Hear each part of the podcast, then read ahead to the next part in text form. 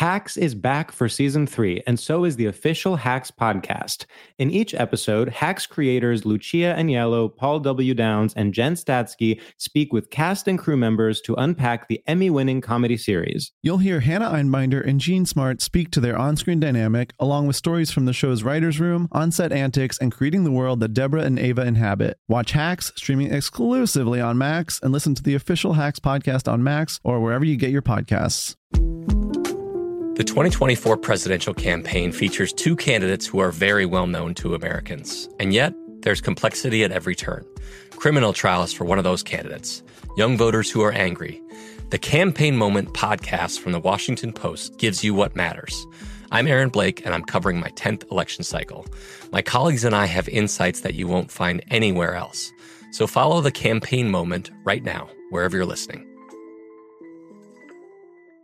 If a new house is on your wish list in the next five years, grow your savings faster and experience your dreams with an Ohio Homebuyer Plus account from Kemba Financial Credit Union. A savings account specifically designed to save for a new home where you can earn 7% APY, a $500 matching bonus, and a $1,500 mortgage closing cost credit. Learn more at Kemba.org. Offer expires March 31st, 2025. APY equals annual percentage yield. Restrictions apply. NMLS 292230. Equal housing lender. Federally insured by NCUA.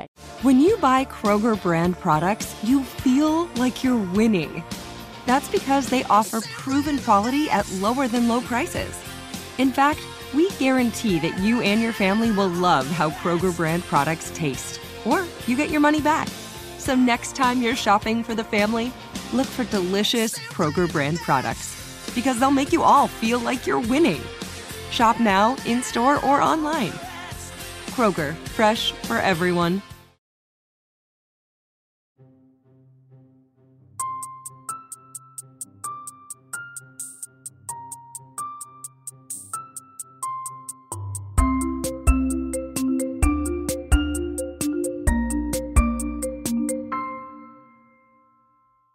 Podcast starts now.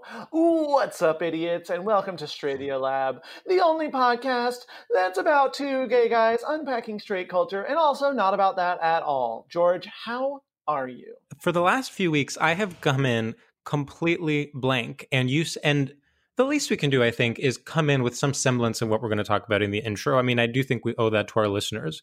Well, Uh, I mean, to counterpoint, I don't think we owe our listeners anything. We give them a weekly show that's, you know, sometimes over an hour long, and we self-produce, and you know, this is sort of uh, we don't get paid. We actually pay to have this hosted on a website, which is insane. Um, Don't, that's too much. That's okay. You know, sometimes hearing something that you know is true, but you have blocked out is really jarring. And when you just said that we pay to put this podcast out, it really made me clench in a way I haven't in many months. It takes it to a new level because on you know level one, you're like, well, we put this out for free. Sure, Sure. we do a lot for free. That's Right. normal um, for comedians. It shouldn't be necessarily, but Hmm. you know, you know, not not for us, such talented and experienced comedians. But it is sometimes, unfortunately, normal for us as well. And then you hear level two, which is actually that we. Um, pay to put it out and, and that's sort of a, a crazy little step that one forgets about It, I don't. I it, it- once again, I don't. I really don't want to. I don't want to think about. In our defense, Please, you're you're being asked to defend us. Well, first of all, I have two things to say. First of all, you had a counterpoint that we don't owe our listeners anything. I just want to counter counterpoint that and say, actually, we owe our listeners a lot because our Mm. listeners, as someone recently, as as uh, past guest Stephen Phillips Horst uh, pointed out to me today, our listeners are uniquely erudite and intelligent and are very good at leaving reviews in a way that I have to say a lot of other podcast listeners are not. You know, I think you're right, and I think it's important to pit uh, podcast listeners against each other. And people that listen to our podcast definitely are better than people that listen to other podcasts. They are, and they are all going to compete for the death in a dodgeball tournament that we're paying for. that we're actually we're renting the space. That's a lot of money. We're gonna have refreshments. Of course, we're paying for that. Uh, Mhm, we mhm. bought the balls; those are non-returnable. Once we, you know, throw them a few times, they're basically Right. uh, worthless to the company. yeah. Um, but it's you know it's worth it because the we're getting branded balls. It's like it's a really we're actually getting like branded Stradio Lab balls made in the United States by uh, former Bernie staffers. Yeah, it's you know we're putting them back to work. It's it's sort of our way of giving back. And the other thing I wanted to say, just to return to your assert your point about the fact that we pay to put out our podcast, is again in our defense, you know, we started, we had eight episodes that we did record with a real life producer, and then and then quarantine hit, of course, in March, mm-hmm. and we said we're going to put these five episodes out. You know, we have them, whatever. Why not start putting them out? And by five weeks' time, this whole thing will be over, and we can go back to recording with our producer in person. Sure enough, in eight weeks, it was not over, and we started recording on Zoom, thinking once again, maybe we'll do two Zooms, three Zooms, maybe we'll do five episodes on Zoom, and then things will be back to normal, and then we'll start recording again. Cut to I, almost a year later, we're almost at our one year anniversary, and we are still recording on Zoom and paying fees on maybe three different platforms one for editing, one for releasing, um, and one for recording and no sign of the pandemic stopping No, or no, of us kind of selling the podcast to a network or getting any money God, Ma- no. sponsorships ads none of that so um in conclusion no, this is definitely that feeling when the pod, the the pandemic did not end after roughly eight weeks. yes and am very much that time thing in that we thought it's that time thing in that we thought in, in that we kept making miscalculations when it came to time Uh huh. We And- definitely did that. and and to kind of um our guest has not listened to this episode because it's not out yet but to kind of call back to the sydney episode which will have been released by this point it harkens back to the idea of straight society as a series of miscommunications and so in that sense our podcast is true to its title straight Well, that's pretty roundabout. If I were grading that essay, I'd say um, B plus. You know, I feel you got there, but I feel you made some jumps, and I'm honestly not sure about the conclusion. wow this is very like you're you're giving me a very undergrad level analysis because what you don't understand is that the ultimate point of the theoretical humanities is to go around in circles over and over again without reaching any kind of conclusion. Well, you know, you're sort of. Um, uh, it's funny that you would mention that I'm giving you undergrad because you know that's actually you know for someone as uneducated like me, sort of the only education I have. Yes, Um, and and it's so and it's so tragic because you're so stuck in this mindset of like we need to make points that add up to a conclusion. Whereas i've learned that the way it works is you kind of just throw big words out there and then occasionally say something along the lines of which brings us back to the neoliberalization of the canon.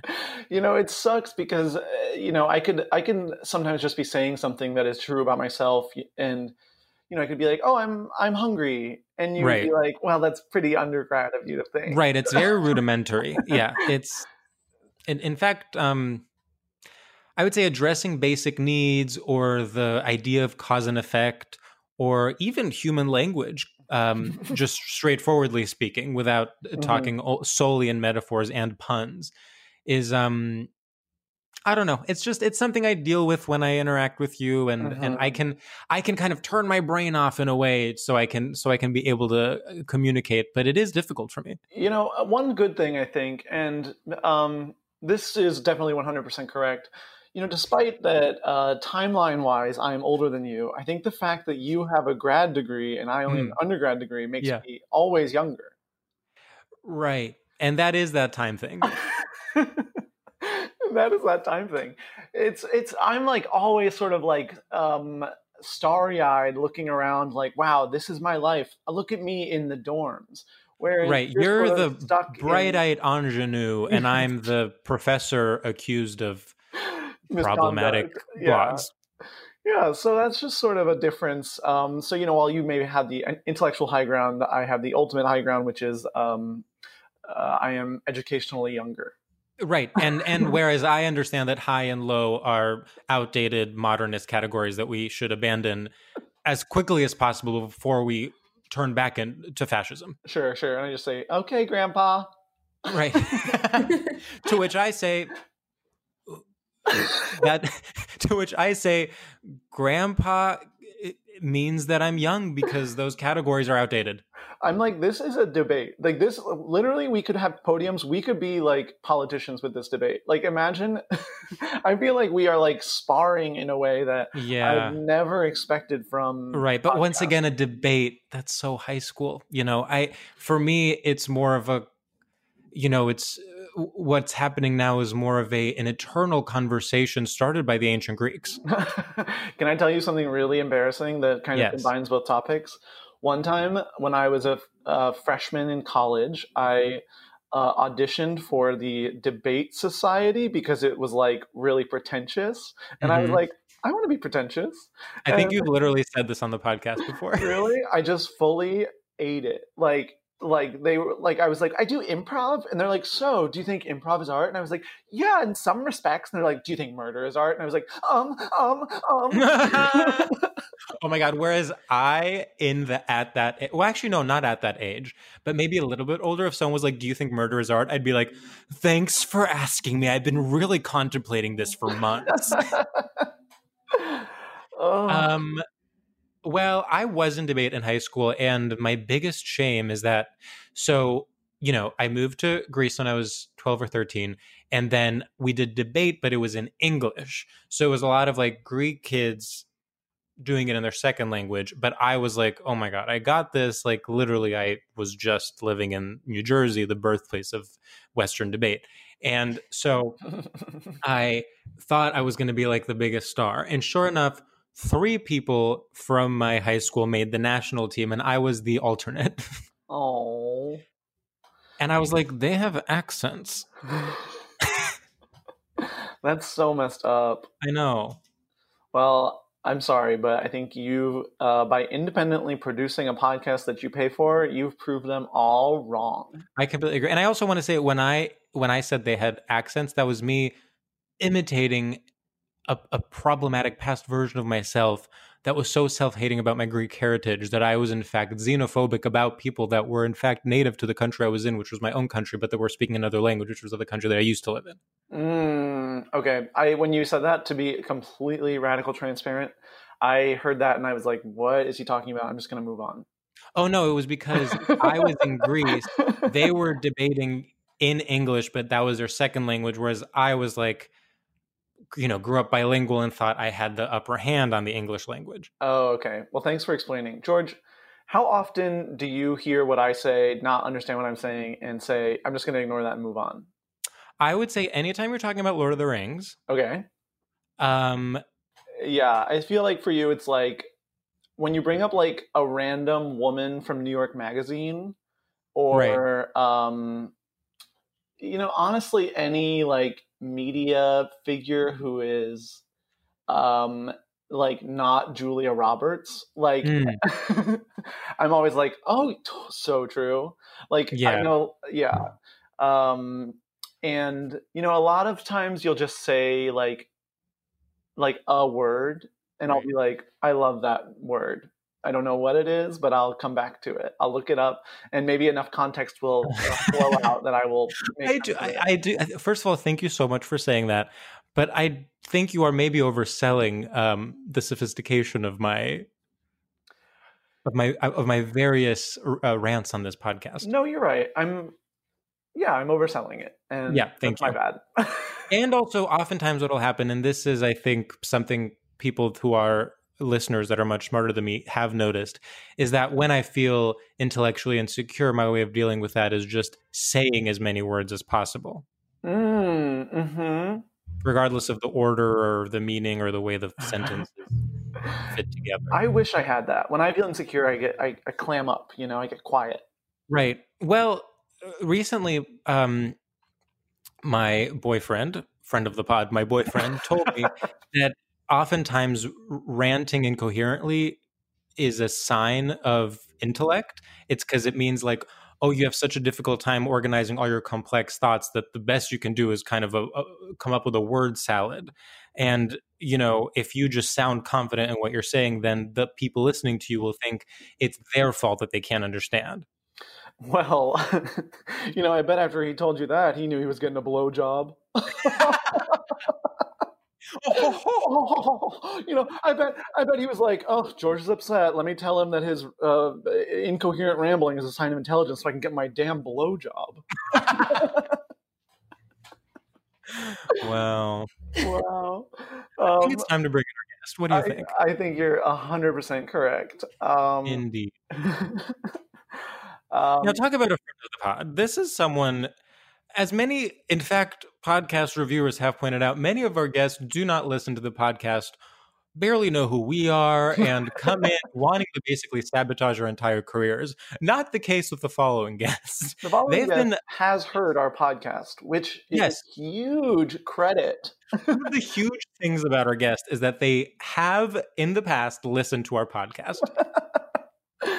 so there's going to be no surprises, no tricks, no traps, just full on, intelligent, thoughtful, coherent conversations. Yeah. Um, is that do you think what someone who has listened to our podcast is coming prepared with? Thoughtful, intelligent, coherent conversation. No, but a girl can dream. Um, please welcome to the stage, give a glamour girl hootie hoo Ew. for Spike Einbinder. Hey, what's Hey, up? bitch. How's it going? what's up, Salat? Ugh, Spike. Uh, Spike, seriously, how are you? um, I'm great. I everything is fine and chill. How are you both? Um, doing really, really well, actually. Um, you know, Spike, when- before we started recording, you were like, "Can you hear the city street from my computer?" And I was like, "Oh my god, we hear that all the time." And now I'm like, crazy. "No, you're right. Like, we actually hear it a lot, which I think is great, and I think um, uh, it is the fourth guest of this podcast. oh, I haven't. Well, I do think the city of New York is the fourth fourth guest of this podcast all the time, especially when our guests are um, zooming in from any other city.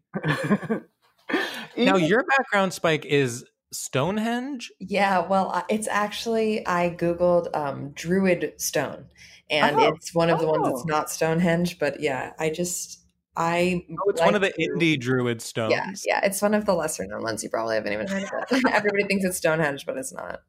Um, guilty. everyone's go to. so Um, funny to be like, oh yeah, you went to Stonehenge. I went to a different. I went to henge." Like, what oh are you my god, that's such a touristy druid stone. Like, no, it's like there's a McDonald's there. Um, what if it's really good did 'cause it's Stonehenge and put a McDonald's in? I would love. I would go Me there. too. That would be really nice. They should do that. Yeah, we get a combo meal. Um, I like you, George. Recently moved, so Oh. it's just like an empty, bare walled room. Oh well, that has never stopped me from zooming in and completely humiliating myself. no, I just was like, eh, let me let me be. With you. Although I have to say, um, to everyone listening, that one of her last two emails in the Stradio Lab Gmail account are one is titled George's mic, and it's someone explaining to me why my mic doesn't work, and the other one is titled George's apartment, and it's someone offering me uh, their services as an interior designer, and I may take them up on it. I have not decided yet because I'm ordering a few things and seeing if I can do it by myself first. But the point is, uh, the Stradio Lab email has become people desperately trying to help me pull it together. Well, if any listeners of this episode want to offer advice or critique about my life, um, you can fuck off. but If uh, anyone uh, wants to recommend any indie, dru- what what did you call druid stones? Druid yeah, stone? I, I googled Druid Stone. That's so interesting that your mind would immediately. I was if I were to try to Google Stonehenge without, I guess I would do like stone formation. Well, I I just like the I, I was like not expecting there to even be anything but illustrations. I was so right. pleasantly surprised about these rocks. what were those tall metal things that popped up everywhere, and then everyone was like, Ob- Obelisks. obelisks? Yeah. Yeah. Did we find out what like advertising agency was sort of slapping I these don't around? know. It's gonna be like a jewel commercial for the Super Bowl like this year. Like, Totally. Uh, One hundred percent. yeah. That was fishy from the beginning. I was like, uh, These are popping up everywhere, and we're writing an article about it. how weird. Do you know? It would be crazy though if it turned out they were like signs from extraterrestrial life and all and we are all so jaded that everyone's like what is this a fucking motorola razor ad? And then the aliens are like beep beep boop yeah, because that's what all aliens sound like. I mean, to be They're honest, like keep their ships so sad that we think that we're too jaded to realize they're trying to help us. if I saw a real life spaceship and an alien walk out of it, I my first instinct would be like, okay, what viral marketing thing is this? Where's Ashton Kutcher? Kutcher. Perfunced. the show Um, that's still on right now. You well, mean you know now it's hosted by Chance Chance the the Rapper? Oh, really? It's wait, it is still on. Yes, on Quibi. So he's like punking people with like sort of like Scrooge like events of like you know things that shake them to their core and make them. Well, here's the thing with faith. Yes and and this is and i'm i say this as a former quibi employee the issue with quibi is and uh, i think the punk reboot is such a perfect encapsulation of this it's like you are rebooting something that hinged upon ashton kutcher's air as kind of like a dickhead kind of like a you know a, slightly mean-spirited guy who's just like trying to prank his friends Yes. you can't then replace him with someone whose entire thing is being like smarmy and nice. Yeah, but like a like yeah, like pillar of community kind of Yeah. person, where it's like that you're jumping out and Right. It's I can literally I imagine Chance Rapper coming out and being like, "Gotcha," and this brings me to income inequality. You Yeah. know, like yeah. So, it- anyway. it, does feel picked almost at random. Um, wait, now now I was about to bring up a topic, and now I'm so embarrassed. why? What did you think of um, Elon Musk tweeting Oh um, god! free comedy or whatever? It was legalized comedy. Legalized comedy. I was like, who what did what special did you watch that made you that when you Google the person and realize, you know, articles coming up of how shitty that person now has been exposed to be, made you think to go take to Twitter for that, but not name them. And I'm wondering who it I is. know. Well, it it's a more general thing where I always when people write things like that or even have more general I don't know, you know when you like don't know what something is referencing but someone will be like someone will be like maybe if we left our bubbles things like this wouldn't happen period you know and then you're like trying to work your way back. It just it's alarming that everyone is constantly like operating on a diff everyone constantly thinks the top story is something different. And when you think you get what the big big story of the day is you then realize it's literally only within your like 15 person friend group when you try to talk to anyone else outside of that. Yes. Um, I've been so annoyed not to not to Twitter roundup. I know this is uh, one of the most um, boring things that, that people hate, but I, it's, I'm going to keep it general. When people watch like a congressional hearing and Oh like live tweet it and are just like, um, Jim Jordan needs to like get with it. I'm like. This is not a take. Like, this is so boring. You're like, what clout are you trying to get from live tweeting a congressional hearing? Like, this sucks. Wait, I once did that for a te- for a tech hearing for one of the hearings with like Mark Zuckerberg because in my mind I was like I don't know. I just think anything. I I'm like whenever Mark Zuckerberg is in front of Congress, I'm like, this is the big like everyone's watching this, right? And then it's like, no, no one's watching it. You fucking psycho. well, George, I'm sure yours were thoughtful and. Um, no, no, they they were not. Spike, um, what uh, CEO or um, public figure would you live tweet their congressional hearing for? I'm so sorry about the one second. Ooh, Oh my About- god! Party in here. Ooh, a oh beep my beep. goodness! Oh, bring me along. I've been doing this too long. Because you asked me the question. No. Ooh. Wow, this is a Yeah. long one. Yeah, it's because we heard them from so far away, but it's a one-way street, so they're only they're only going. It's never like Yeah. they're all- Otherwise, if it was a two way street, they'd be going back and forth forever. that happened where I used to live. That It's like a- usually happens with ambulances, is they kind of just. They like to cover their bases and go both ways. because they're allowed. What what CEO's congressional hearing would I? And you can't say Julia Roberts. That's the only person that Sam knows. I'm like honestly, I'm trying to think of CEOs. What if it was? I have a really good answer for this. okay, Do you want to know what it is? yeah. yeah. Okay, my answer is what if Gwyneth Paltrow, CEO of Goop, was like sold something that was so misleading. You like she really sold like snake oil and then had to be interrogated before Congress about like the ethics of her website. Yeah. I mean, that would be iconic. I would love to see that. And I'd I be on her side. Up like fucking overnight oats. that I would. I mean, that if that were being live tweeted, because that even feels more like an event. Like Mark Zuckerberg now, him getting like interviewed by Congress. It's like okay, like I've seen it, babe. Yeah, it's a Tuesday. Yeah. Wait, Spike, what did you say about overnight oats? I said I would eat that shit up like overnight Mm. oats. Can I ask you something? Do you like overnight oats? Because I think it's like one of the biggest scams. I just said that because you said it, oh, it would be Gwyneth Paltrow. No, no, no, I know. I've never made them. okay. I just, Sam, have you? no, I've never even heard of that. Okay, if you've made overnight oats, please email stradiolab at gmail.com and we can have a little kiki about it since no one here is uh, listening to me. I, I just make it the regular way with hot water. Right. No, that's the correct way. Even it's though funny that overnight oats has been sold as like the better solution when it's like it takes a full night. It takes a full night. It's cold. Right? yeah. There's like a percolation. Bless. Oh my God, Sam. Shh. It's like it's the season. Tis the season. Wait, should we do our first segment? Sure. Okay. Um, so Spike, Spike- you know the drill. this is called Straight Shooters, and it's a series of rapid fire questions in order to gauge your familiarity with straight culture. And you've listened to it, so you understand how this segment weirdly works. It's weird because I kind of forget the rules every time. Well, that's Hmm. partially because there aren't really rules, and partially because there are rules. Am I fucking it up yet? No, because you haven't asked a question yet. Okay, okay. Although we Oh, did decide last time that the way we're at least conceptualizing it is as like a Rorschach test for your place within straight straightness. communities. Yes. Oh, wait, what? So it's kind of like we give you two things. we're switching it up. So it's kind of like we give you two things, and then whichever one you gravitate towards just naturally says something about your relationship to straightness that you don't even know. We know because we're both the doctors. okay, God. Okay, yeah. Well, Okay, George, kick us off. Wait, can you kick us off? Yes.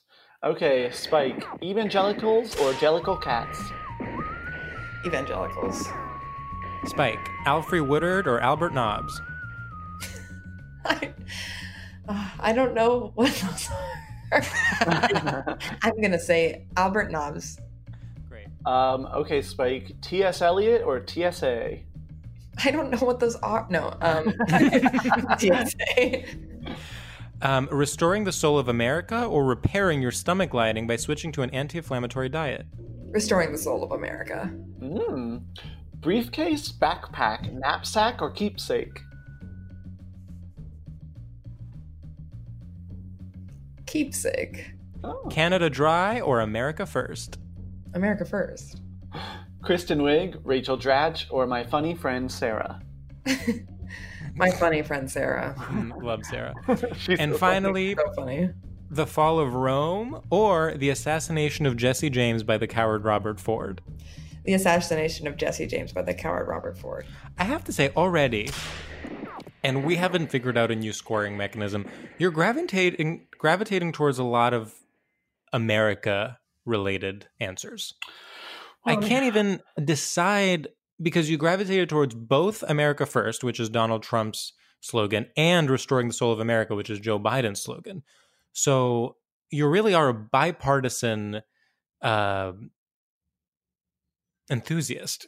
Yeah, What I- I was trying to relate to in terms of the concept of straightness is Yes. um, commitment Yeah. to a theme, regardless of its actual content. Mm. Okay, I think commitment to a theme, regardless of its actual content, is you're very wise to point out very straight, and also very much like that's like very much what electoral politics is. It's like no matter what's going on, everyone walks in every day and, and everyone's like, Did everyone dress for the theme? Democracy? Yes.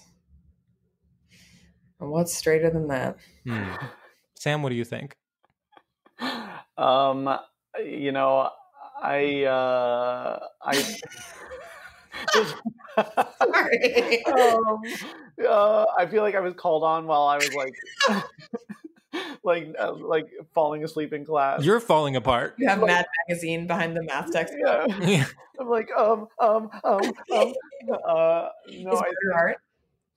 I think um, democracy and um, commitment to a theme is um, all very straight, like you're both saying. And um, can I go to the bathroom? Oh my god. Oh my god, Spike, were you a good student? Be honest. Um, honestly, it depended on the teacher. No, um, I was uh, I was like good when I was good and wasn't when I wasn't, and I also definitely only tried at the things that were fun. Like, Mm. Did you grow up in LA? Yeah, I'm from born and raised in Los Angeles. Okay, so you're like had classes in feelings. No, well, I'm kidding. Wow. All right, George jumped out. I love when you do that. that was when I went to liberal arts college here in New York.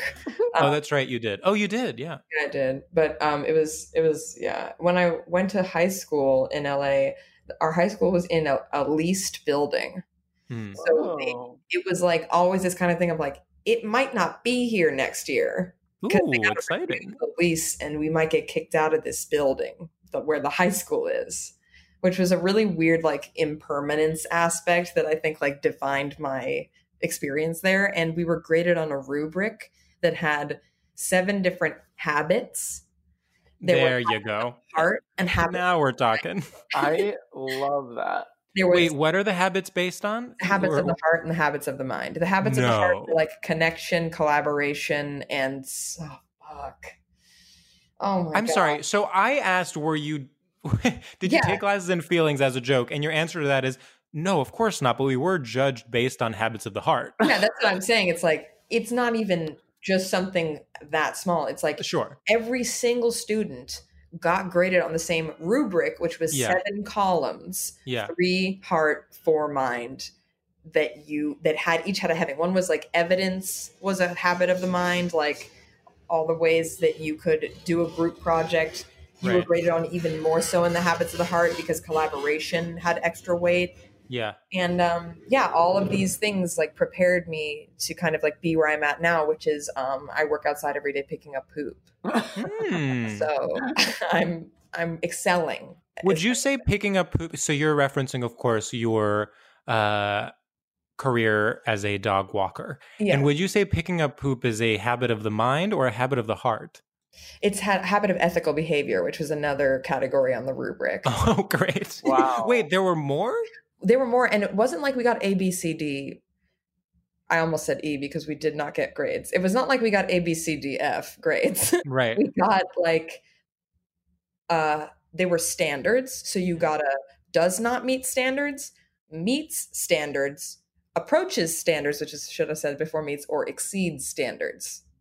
So For each, and that could be that would be your grade four habit of the heart. it- no it would be like seven columns under the column of evidence. It would be like student has shown work student completed bibliography I and see. you would get a meets an exceeds an approaches or a does not meets in each of those subcategories. Then the habit would get an average and then your whole rubric would have seven different meets does not meets whatever you know? So it was like you're getting straight exceeds on a project. You did amazing. You got some does not meets because you didn't show up or you were late on some Yeah. ca- like it was just it was bullshit i can't believe that i fucking did that and explaining really it now is- the first time i've ever explained it and i feel Yeah. insane I mean, that's the craziest thing I've ever heard. I That- feel they really are training you for a life um, kind of working at BuzzFeed and being like, is this OMG or LOL? i didn't even do that I actually think that's how we should grade student. I think a really fun, no one steal this, a really fun dystopian film, kind of in, along the lines of Sorry to Bother You, would be if BuzzFeed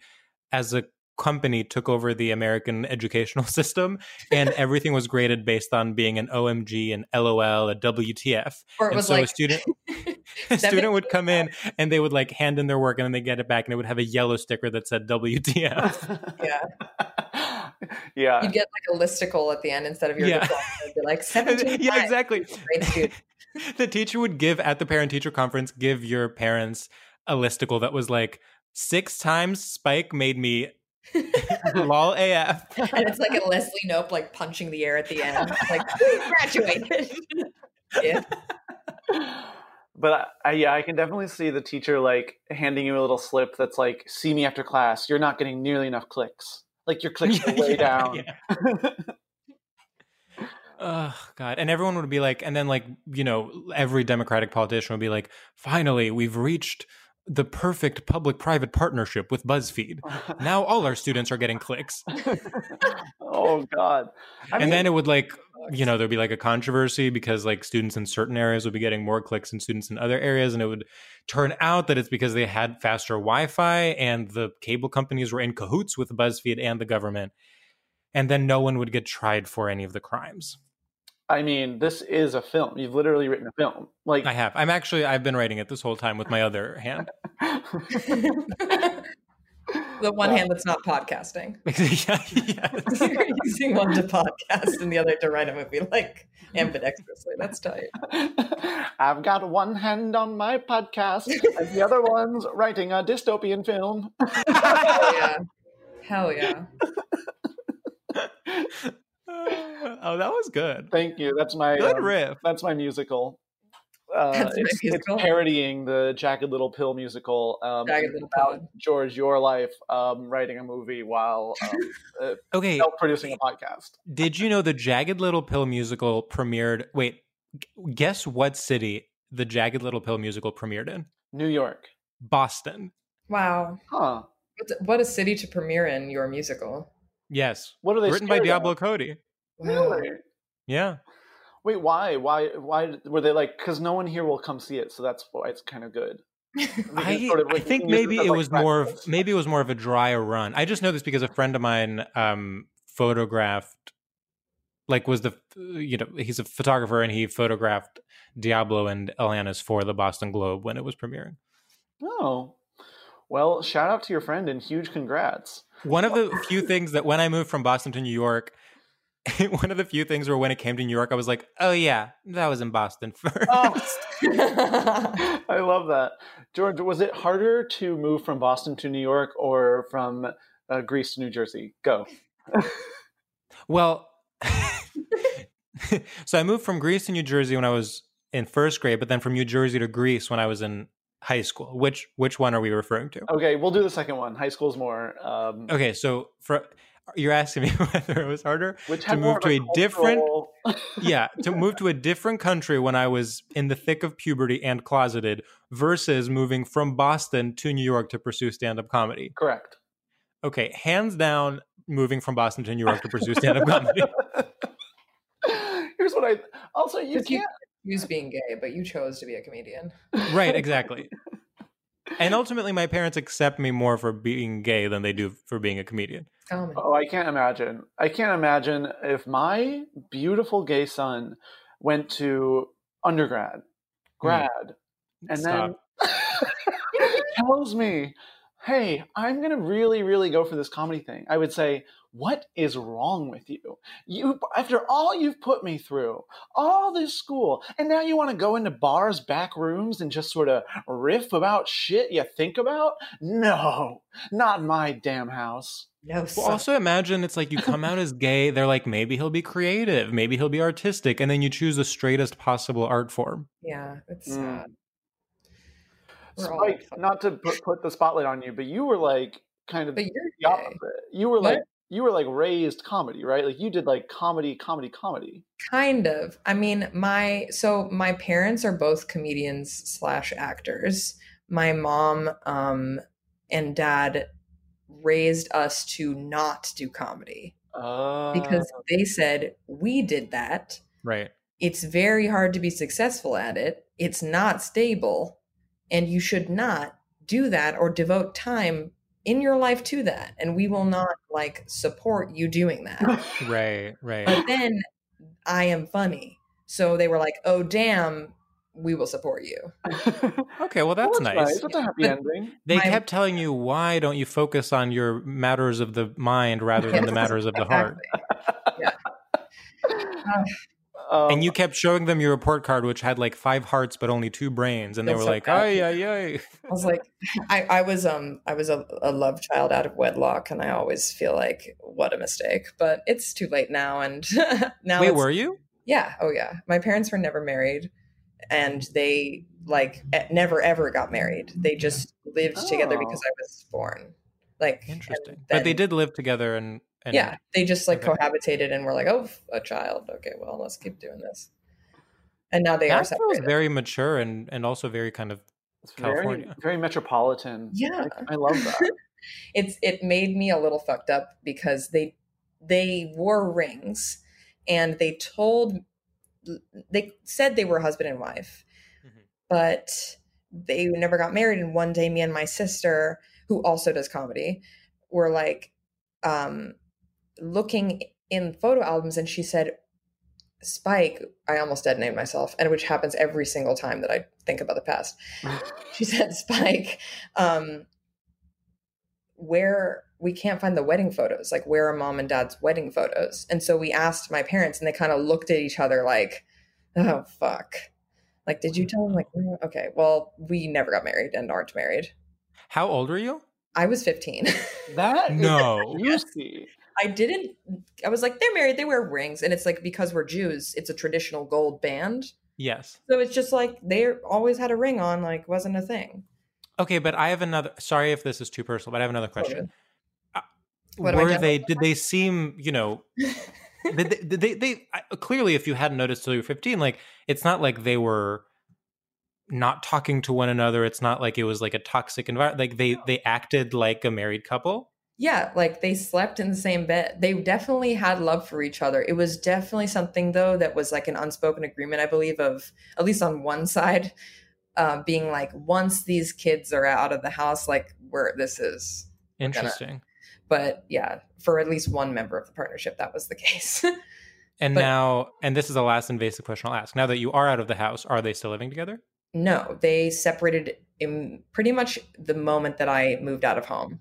Got it. And were you're like- the youngest or the oldest? I'm the oldest of two. I'm 3.8 years older than my sister. okay. Wow. Yeah. That seems. Hey, Cali, baby. They do things Yeah. a little bit different. Da da da da dee da da da da da da. Yeah, that's me. Summertime, sublime, love it. Cali boy for life. you know, wow. Uh, That's I'm really, really taking- It it really it, I have to say the drama of being 15 and finding out a family secret like that. There's nothing like it. I found out a family secret that was much darker um, Oh. when I was slightly Oh, younger than that, Good. One which I am not going to talk about on the podcast. But like, it is something where like you know when you start getting to that age where like people can finally be honest with you. yes. It's there, there's such an excitement to that, My, although also a loss of innocence. You guys, your version of like um, being that age is like George finding out this dark secret that you won't tell us, and Spike finding out your parents um, weren't actually married. My version of that is like like finding out Santa isn't real. Like that was my like That my- How old were you when you found out Santa wasn't real? I don't know, like eleven or twelve. But I was Oh like, my- wow, my parents are treating me like an adult. I'm adult. sorry. My Hold hand on. flew to my Hold on. in shock. Well, no, like, no. I mean, I'm Jewish, so I'm born knowing he's not real. But like, Well, no, no, no. But like, hear me out. Like, I knew, like, I was like old enough to know, but they like told me, like, no, we like, like, like we're gonna, Yes. like, we want you to help, like, set up for like your little brother while he goes through it. And I was like, oh wow, like I get to be in on the like how it works. and then how Oh. it works is that he's not real. Well, you know, I'm, you get it. Yeah. I don't know if we do. I don't get Anyway, I'm not being weird. You guys are the ones with like weird secrets. Like, like I'm not being weird. Do not call my secret that I will not disclose weird. It's obviously very normal, and I'm not disclosing it for normal reasons.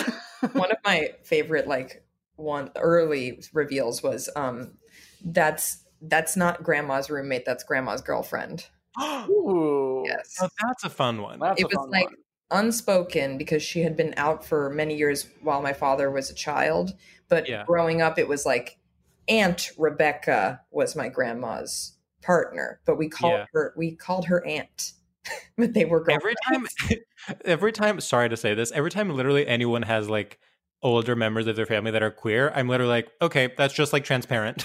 yeah exactly yeah i mean la gay it's just I- like well, transparent. literally, yeah. No, it's. I mean, I'm not gonna.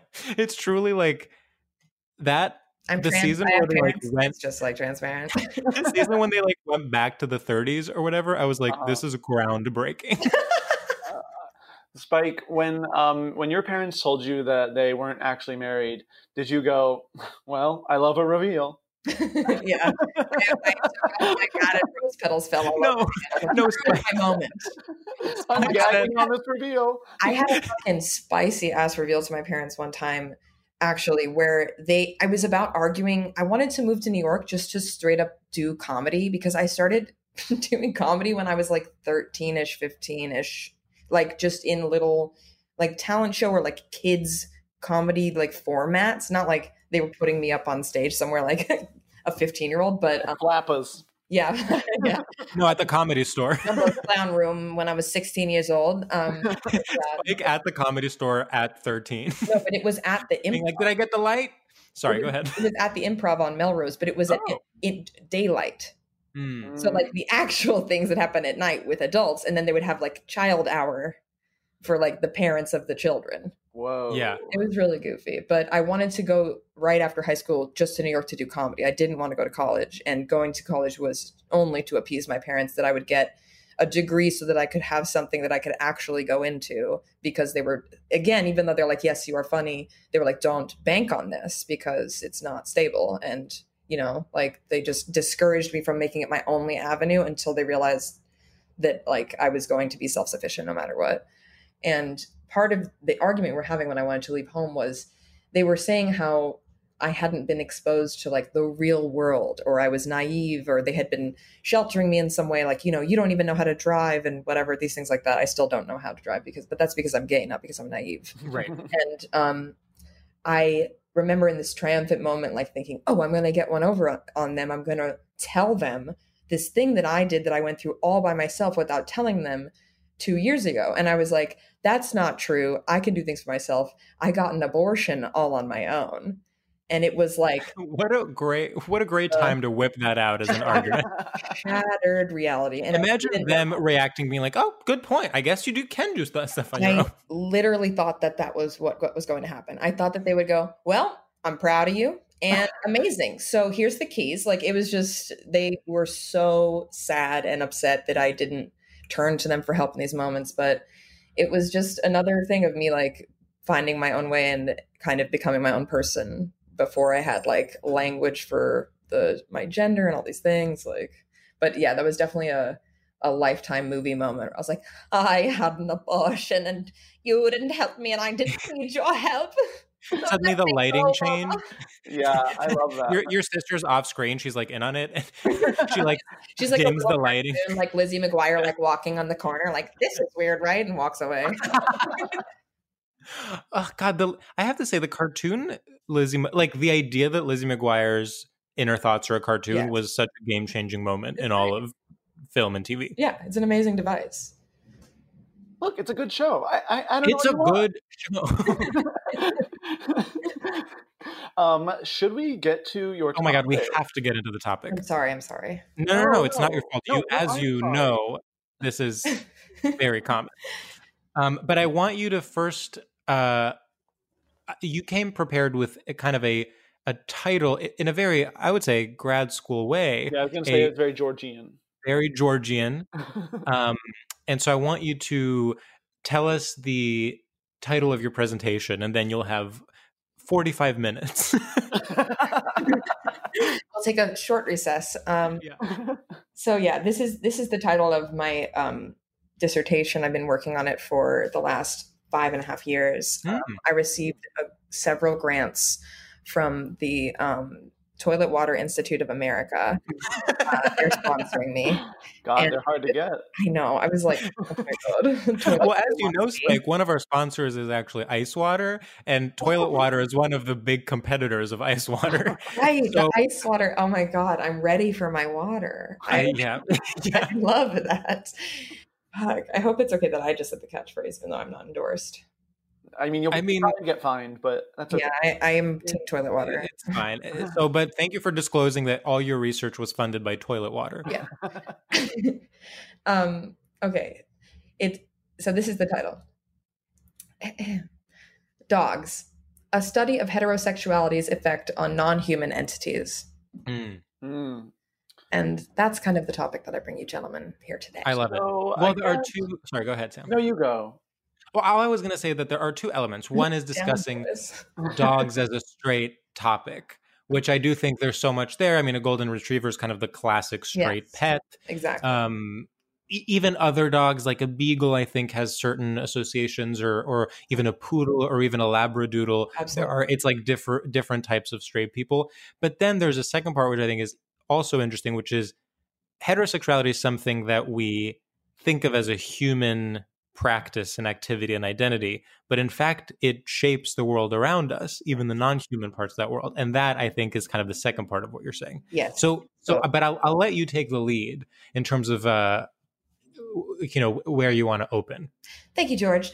So, just to your second point, um, I would like to explain that the way that compulsory heterosexuality has afflicted and infected all areas of culture, but specifically focusing my lens on dog human interaction in a public space.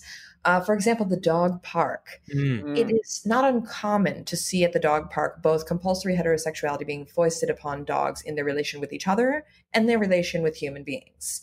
For instance, have either of you gentlemen ever attended a, do- a dog park before? Oh, actually, I have. Yeah. Well, then you would probably know the type of dog that comes over, goes belly up immediately, and then, you know, the owner comes up apologetically saying, Sorry, my dog is such a slut.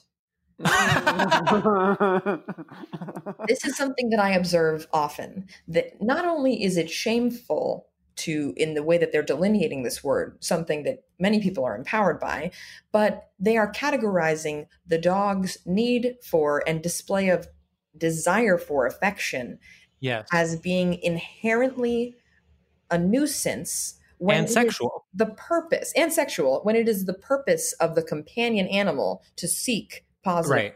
reinforced affection and there is Right. no sex involved and the dog is not coming on to you thereby removing the element of arousal Uh, Yes, I mean, well, it's also like you. I mean, exactly as you said.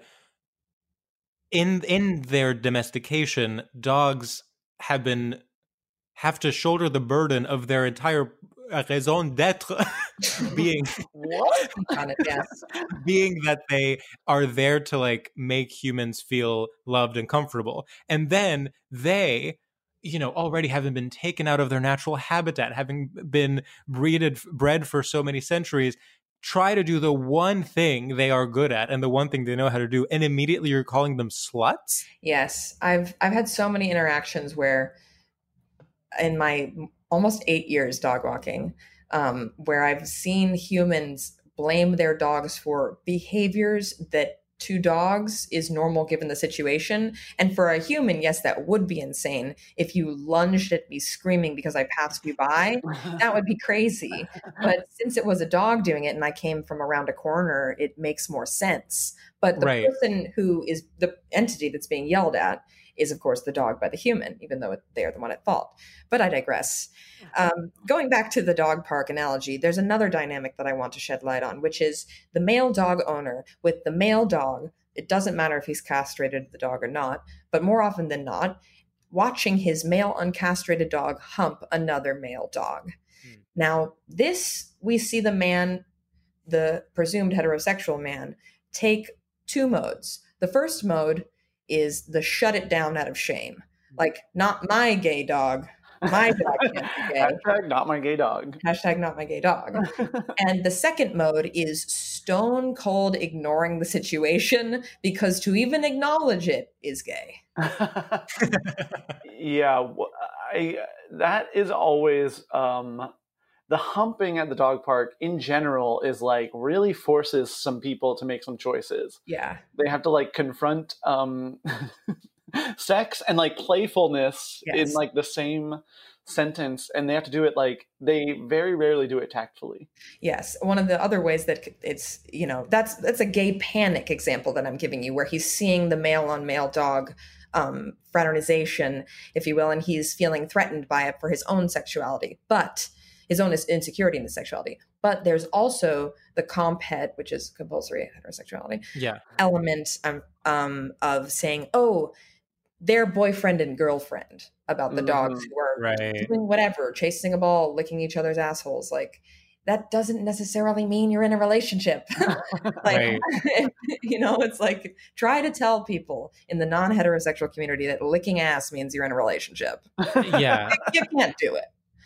Um, so that's just another one of the many ways in which dogs are um, bearing the burden of man's insecurity. And exactly. Wow. Well, what I'm hearing also is like, so here's the the interesting thing: the, the forms of homophobia that are now considered taboo in the human world, you can still uh, perform in the dog world. Yes. Well, and So it's a bit you- compulsory. Like they like do it by instinct because As, yeah. it just is like, uh And as well as the adherence to a binary gender expression Yes. or an, a kind of an incredulity at uh, one's dog being misgendered is something that I come across often from heterosexual owners. hmm Um, for example, I try not to gender dogs constantly, not wanting to be misgendered myself. I try Mhm. to just kind of go through the world in a neutral way. Um, but I will say, you know, your dog is so cute. What is her name? And it's always this venomous, his name is Brutus. and it's like, I'm sorry, Brutus is 11 inches tall. And, Right. You know, I, I'm just throwing out pronouns, hoping one will land. I yeah, didn't mean to insult you. yeah. Meanwhile, I'm being misgendered by them one moment later, and it's it's like insane of me to say anything about it. Right. Uh, I, Yes. um, you know, on the other side of the coin, you know, I sort of uh, imbue my dog Gizmo with um, some sort of uh, gay stuff sometimes. uh, you know, we'll be, we'll be walking, he'll be sort of sniffing some piss, and I'll say, Gizmo is such a little piss pig. Oh my god. He'll, he'll sniff that piss, and his, like, you know, his mouth will start like clicking because he like yes, and he, he like flaps his lower lip with the yeah, savoring the flavor of the stranger. Yeah. Well, similarly, when I lived in Boston, I lived with my what? no, no, go No, I love where this is going. Yeah. Tell me about your piss pig experience, George. Yeah, yeah. In Boston. No, it's actually the opposite of this because Sam is projecting a piss pig identity onto his dog, whereas what I did was so I used to live with um, one of my best friends, Miranda, and we there was a mouse in our apartment. I don't know what you guys are laughing at. I mean, the word Sam is Projecting. projecting a piss pig identity onto his dog. It's really funny. Sorry, I was I was I was so in academic mode that I didn't realize what I was saying had any humor to it. um, we had a mouse in our apartment that was that would li- that lived under the stove and like uh or you know under the oven and it would come out you know every few days you would it would kind of take a couple of steps and then as soon as it noticed any kind of movement it would go right back in and there was just nothing we could do about it and my roommate miranda who is a queer woman uh decided the mouse was a lesbian and and and, and a very kind of um i would say she a, a very dignified lesbian wow. Hmm. and in and and kind of created this personality around the mouse that then really made me when i would see the mm-hmm. mouse i would be like Hey, good wait. for her like good for her for taking up space yes. Wow. Did So she what- name the mouse? the the mouse's name i think was mouse Honestly, I know a person named Mouse, so it's not uncommon.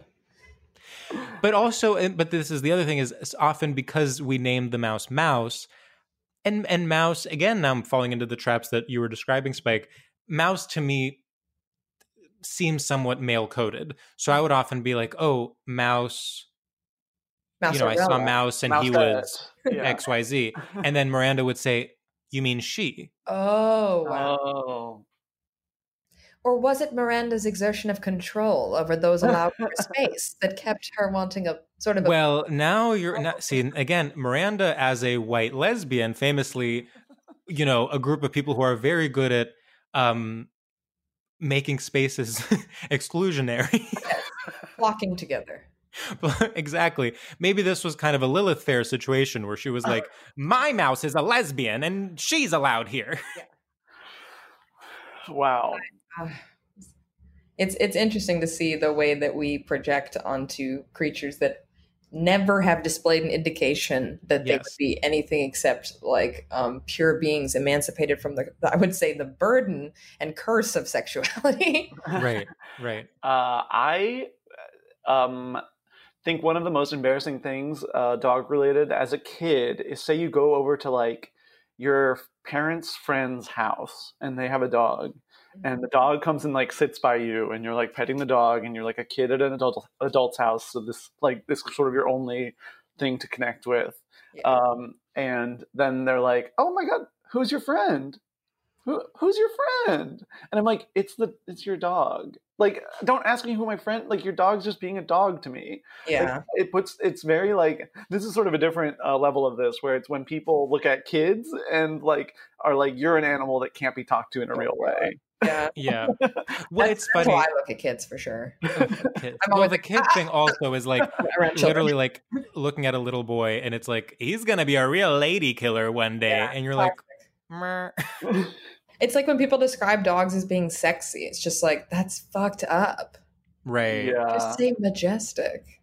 when I was in college, there was like a movement in. I mean, I don't know if I would call this a movement rather than just two people that I knew that then ended up becoming famous queer influencers and ultimately canceled. Whoa! Wow, that's sort I'll tell you life off mic, but the, Like- one of them was very much into the idea of interspecies romantic love. into it as in like n- not for me, like but like for as a theoretical almost as like a theoretical framework so, uh, i think it was more of a way of like thinking of humans as part of nature and like there can be relationships anywhere there can be whatever. And so one time as a joke i was like so where do you stand on bestiality? And they were like well, i mean they were literally like i mean that's a bigger conversation. I was like honestly, that sucks. okay, this is my impression of that influencer. Um, yeah, I mean, bro, like I'm not into like into it, into it, but like as a theoretical framework, yeah, like it's cool. Like I'm not, I don't like it, but like as a theoretical framework, like come on. yeah, like so you're in the ocean and you're naked and the dolphin comes by. It's like you're just gonna, you know. i mean i do think if we're gonna have bestiality we might as well do it with marine creatures And tell me why. It just seems more it's there's more of a tradition of like mermaids and the shape of water like that seems less I wouldn't call Unnatural the Shape of Water a tradition. It came out a few years ago. Yeah. Yeah, go ahead. Yeah. Yes, yes. um anyway and with that uh i think maybe we're ready for our final segment wow. is that crazy wait am i nuts should i literally jump off my window Jump. No, you Jump can off it. stay inside your apartment. um, I guess we could do shout outs. Our final segment. I mean, you mean cool? Yeah, no, I definitely remembered that. like, do you have any? Um, you know, this has all been very um, essay-ish and very educational educational. Do you have any concluding Yes. thoughts on um, this topic? I, you know, I just want everyone to sort of step back from the ways that they place themselves and their desires on these animals, these innocent Right. beings. But um also at the end of the day, what really matters is like are you are you taking care of them and taking care of yourself? So, totally no judgment here unless it happens in front of me, in which case you better run. um, well, I think I think we need to do our final seg. Yeah. Do you think now it's like people who listen to this maybe will see Spike at the dog park and wanting to overcompensate will go up to them and be like, Oh, you better This is my non binary dog. anyone who does that trust that i will i will never forget you. That's all i'll say. Um, but i'm i'm walking too fast. You know i don't go to the dog park. We're we're on structured pack walks. We're like Mhm, together as a unit moving through the world and communicating as like one organism um so if you see me on the street and i have a lot of dogs take a picture of me dm it to me and we can hang out another time wow. I'm serious. that. Like I don't. I, the other day, I ran into some people and I said hi to them on the street, and I was with two dogs, and it set off the dogs in a very excited way because usually I'm the only person that they're with, and it made me unable to participate in the human aspect of the interaction because I was so busy trying to make the dogs okay. Right. So that's what I would say. Wow. Well, our final segment is um, called shoutouts, and you give a uh, shout out in the style of a radio shout out or you know TRL. It's 2001. You're shouting at your squad, but for something that you like, any it can be anything in the whole wide world. Um, George, do you have one? Sure, why not? What's up, listeners? I want to give a quick shout out to the one light, the one lamp out of eight lamps on my ceiling that deci- that has decided to flicker on and off constantly when I turn on my lights. I think you are kind of the quirky, qu- dare I say, queer one of the bunch. and as much as I keep putting off getting you fixed, part of me is like, maybe this is what you're meant. Like, this is your way of expressing yourself, and I should listen to that and see what you're trying to tell me rather than try to fit you into the mold of the rest of your light bulb siblings. Um, meanwhile, you know, realizing that this then means I literally cannot turn on my lights and have to look very ghostly with this um, one you know listeners can't see this but there is one very pale light kind of grazing one side of my face because i cannot turn on the lights on my ceiling but i do want to just give a quick shout out to the one queer light bulb in my apartment i have not decided yet whether i will try to convert you or not stay tuned Woo! Um, okay. What's up, listeners? Um, I just want to give a huge shout out to high school movies that take place in LA. I have always seen these movies and been like, what world is this? I've never seen a high school like this. I've never seen people like this. And I've never seen uh, people act this way. And you know what? I'm learning today that that is my own personal bias. Yeah, I moved around the Midwest and the South, but LA is a very, very different place. And it is real, and it exists, and I will not erase Los Angeles high schools. Sometimes they're outdoors, and that is awesome. Woo! I love you, Los Angeles high school movies. Woo! Woo! My little sister went to Beverly Hills High. wow Isn't that a crazy sentence? She was a cheerleader at Beverly Hills Can That- you just? oh my god should i expose her as being a comedian who used to be a cheerleader I think it's like part of her sh- shtick at some point that she's Okay. like, "Now I'm here. right I was this, but look at I don't know." She's really funny though. But um, yeah, that is what what LA high schools be like. um. Oh, sorry. Oh, yeah, whenever you're ready. What's up, everybody out there in Radio Land? You've got your dial set to the right station.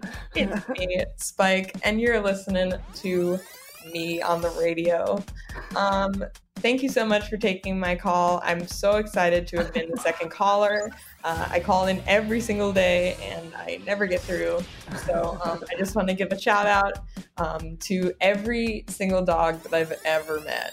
Thank you so much. I love you. Um, I'm really proud to have known you. And um, even though I am allergic to dogs, I really appreciate you being there for me throughout my life. And thank you for existing despite the fact of the ways that humankind treats you on a whole. oh Woo! this is so sweet That was very sweet. You know, Wow, was- Spike, to really go from kind of an academic rigor to a um to to to a broad sort of empathy and reveal last minute that you are in fact not that you are allergic to dogs and despite that Yes. they've had such a a big uh, positive influence in your life is very um very heartwarming. Yeah, and also, you know, just as a as a form, uh, you know, normally we go for the loud, uh, the the the goofy, and I think to sort of turn the radio shout out into a very real, like the Delilah style Oh, uh, yeah, call in is um, a real twist of the genre and um, genius. Thank you. I have a radio.